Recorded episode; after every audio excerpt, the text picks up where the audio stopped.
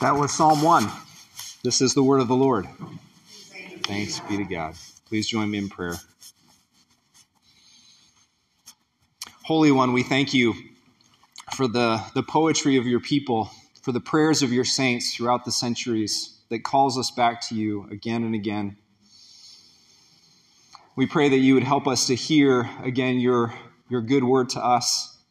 And may the words of my mouth and the meditations of all of our hearts be pleasing in your sight, O Lord, our rock and our Redeemer. Amen. Oh, when those saints go marching in, oh, when those saints go marching in, oh, how I want to be in that number.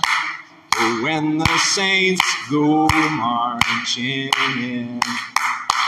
You're so good. That was so great. Thank you. Happy All Saints Day, church.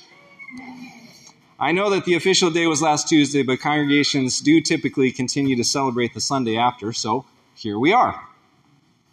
And every Sunday, it is good to rejoice in the communion of saints, the priesthood of all believers. We remember those saints who have gone before us, the saints who continue to walk alongside of us, and perhaps even the saints who have yet to be. We can consider together what it means to be a saint of God, what it takes to be in that number. Oh, when the saints go marching in. And praise God that today's scripture reading from our fall survey of the Old Testament helps with this reflection. Funny how that often happens. It wasn't intentional that these things coincided, and yet that does seem to be the way of things, how we, we can land on just the right passage at just the right time. Or maybe it only seems that way for those who are often reading Scripture. If you reflect on it frequently enough, something is sure to click. It could be the Holy Spirit at work in us, or it could just be the law of probability. But either way, Psalm 1 reminds us that the path to life involves delighting in God's instruction. The psalmist claims that those who meditate on Torah, on God's teaching, are blessed. This is what makes for growth in saintliness. And since this psalm serves as an introduction to the book of Psalms, one implication is that we would be wise to recite the Psalms in particular day and night, as it says for the sake of righteousness. Since this prayer book is in the physical center of our Bible, sometimes all we have to do is let it plop open and see what appears. Perhaps it will be just the right word at just the right time.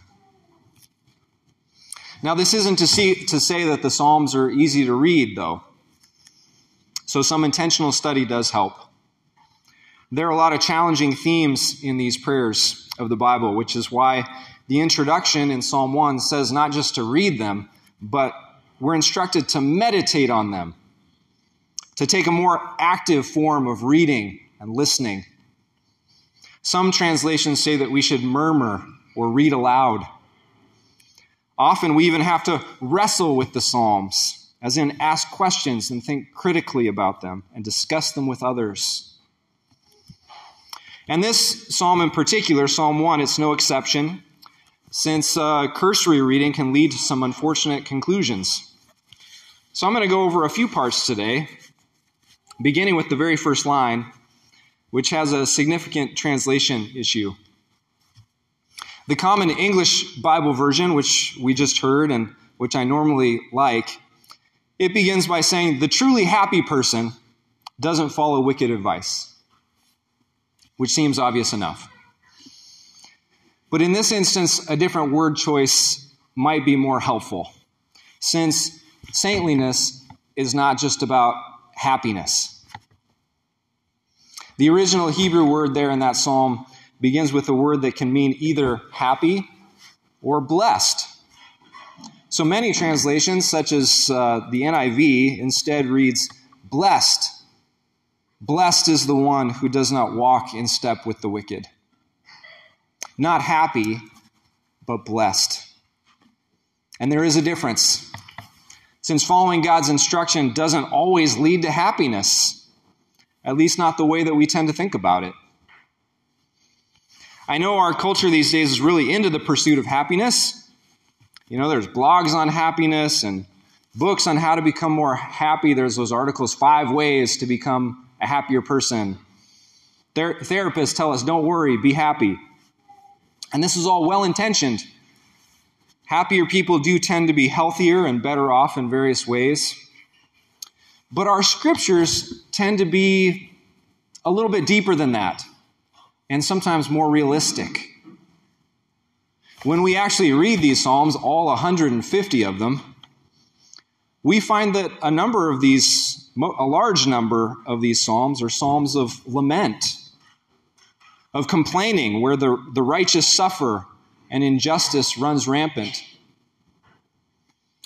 Similarly, if doing the right thing always led to happiness, then Jesus probably would have been the happiest guy around. But that's not really the way we remember him. And Jesus himself, he didn't teach so much about happiness as about blessing, which is deeper than happiness. According to this psalm, there's a kind of joy, a kind of satisfaction that comes from pursuing God's reign, which is some, somehow different from merely being happy. The psalm describes it as a form of delight. How the righteous person delights in God's instruction, no matter how he or she may feel on any particular day. And I think this is actually good news for those who find happiness to sometimes be elusive like those saints whose pain or grief does not allow them to feel very happy much of the time. The Psalms do not require us to put on a happy face or pretend that everything is all right. We are taught that the path to life, to true life, can still be tread through tears.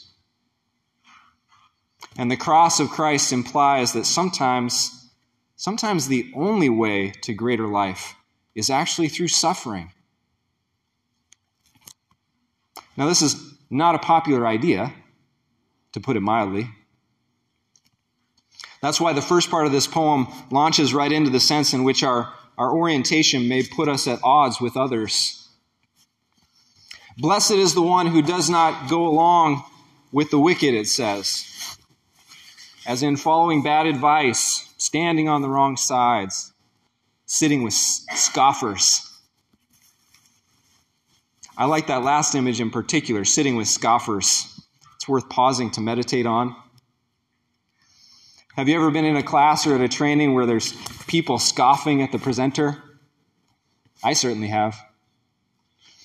There's sometimes a row in the back where folks are making snide comments and it can be tempting to want to join in since there's solidarity sometimes in making fun of stuff. Might even make you happy for a minute. Only this psalm warns specifically about disdaining the instruction of God, as in joining the folk who openly disdain the idea of devotion, as if prayer or Bible study is a waste of time. A lot of people today take care not to appear too religious because it's just not the cool thing to do. And yet the psalmist insists that we are blessed when we actually practice our faith in these ways. Because this is actually the way to life, to real life, to a good and long life. God supports the way of the righteous, while the path that is not of God it leads nowhere. The central metaphor of this poem is, is then meant to show this. It compares the saint of God to a tree planted by the waters, another image that's worth meditating on. It's a picture that harkens back to the tree of life in the Garden of Eden, and then forward all the way to the end at the heart of the New Jerusalem in the book of Revelation.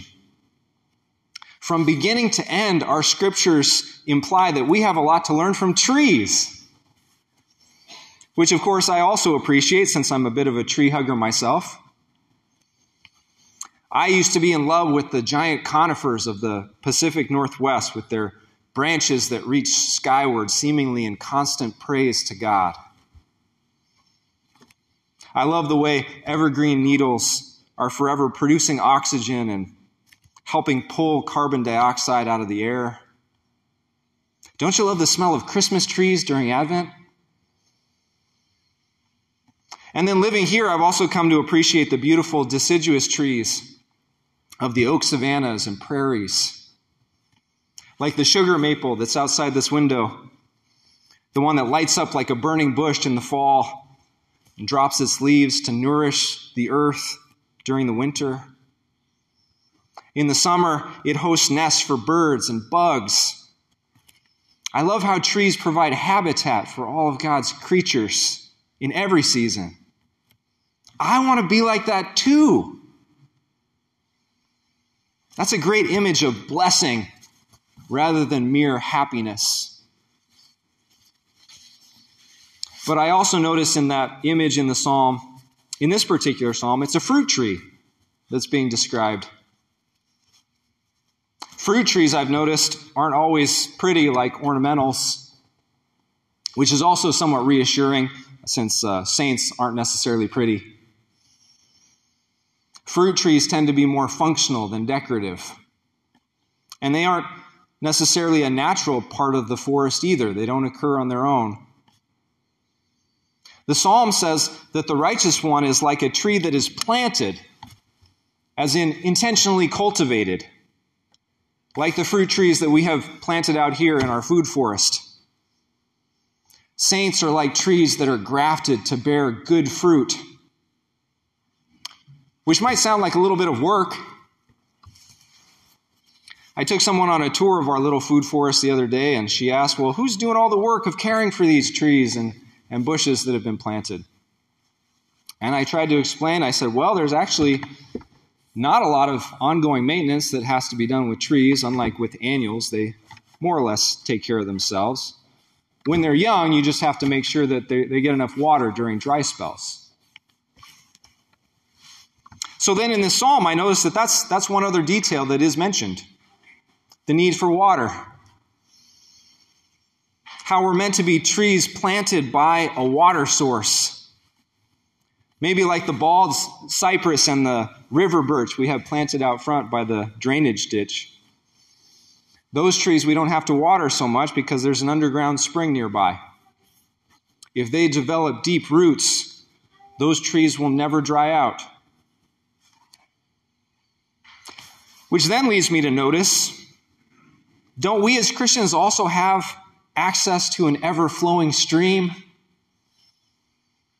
Haven't we also been planted near living water? What would it look like for us to draw on that fountain, to soak up those waters? The psalm doesn't say anything about planting ourselves. Maybe that's already happened. Maybe God does the planting part. But seeing as how we are planted near the waters and not actually in them, how would we go about staying connected? What would it look like for the saints of God to continue to reach toward the waters of life? I remember once shortly after Hurricane Katrina, I was on a church trip on the Mississippi coast doing some cleanup work.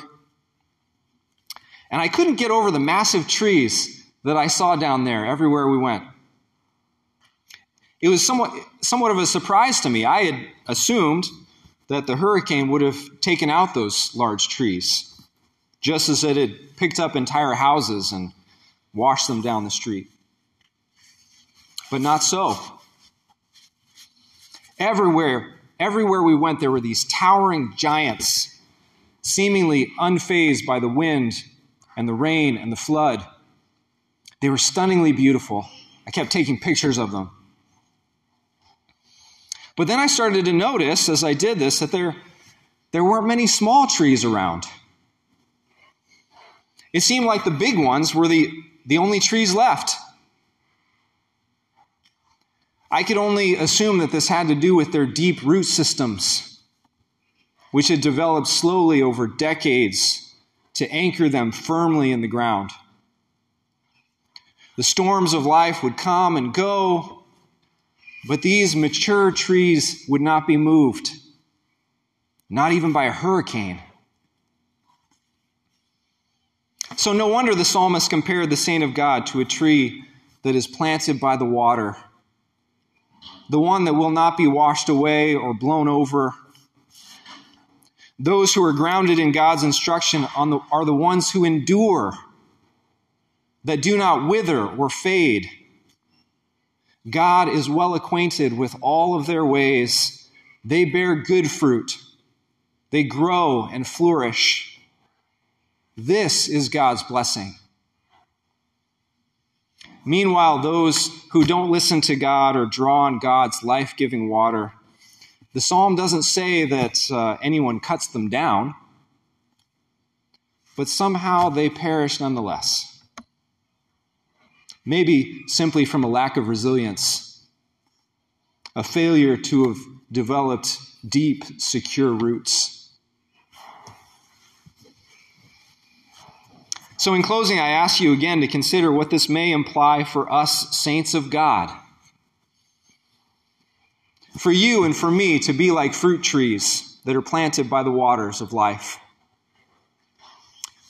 I mentioned a few things early on, but the wonderful thing about poetry is that it lends itself to a diversity of interpretations. This metaphor could translate differently for you depending on whether you see yourself as a maple or an apple tree or a cherry tree or a pawpaw. But whatever our particular gifts, hear the good news that we have been planted next to the same life giving baptismal water. These Psalms speak to us of God's ongoing presence and provision, no matter how different our conditions for growth we have also been blessed by the same Spirit of God, blowing among us like wind in the trees, encouraging us to grow deeper roots and stronger branches. So, as you've considered the trees this morning, what have you heard God saying to you about how you could meditate on God's instruction day and night? For instance, what are the routines that have sustained you amidst the storms of life? What are your keystone habits that help you to grow deep roots? And what have you learned from observing other saints? The other towering giants in God's beloved overstory. How have they been able to avoid sitting with the scoffers? What has enabled them to stand up for justice? to walk in paths of righteousness. I encourage you now to find a saint around you and to talk about this, tree to tree. Please take a couple minutes to murmur together, to meditate together on God's word, and I will call you back with prayer. Ready? Go.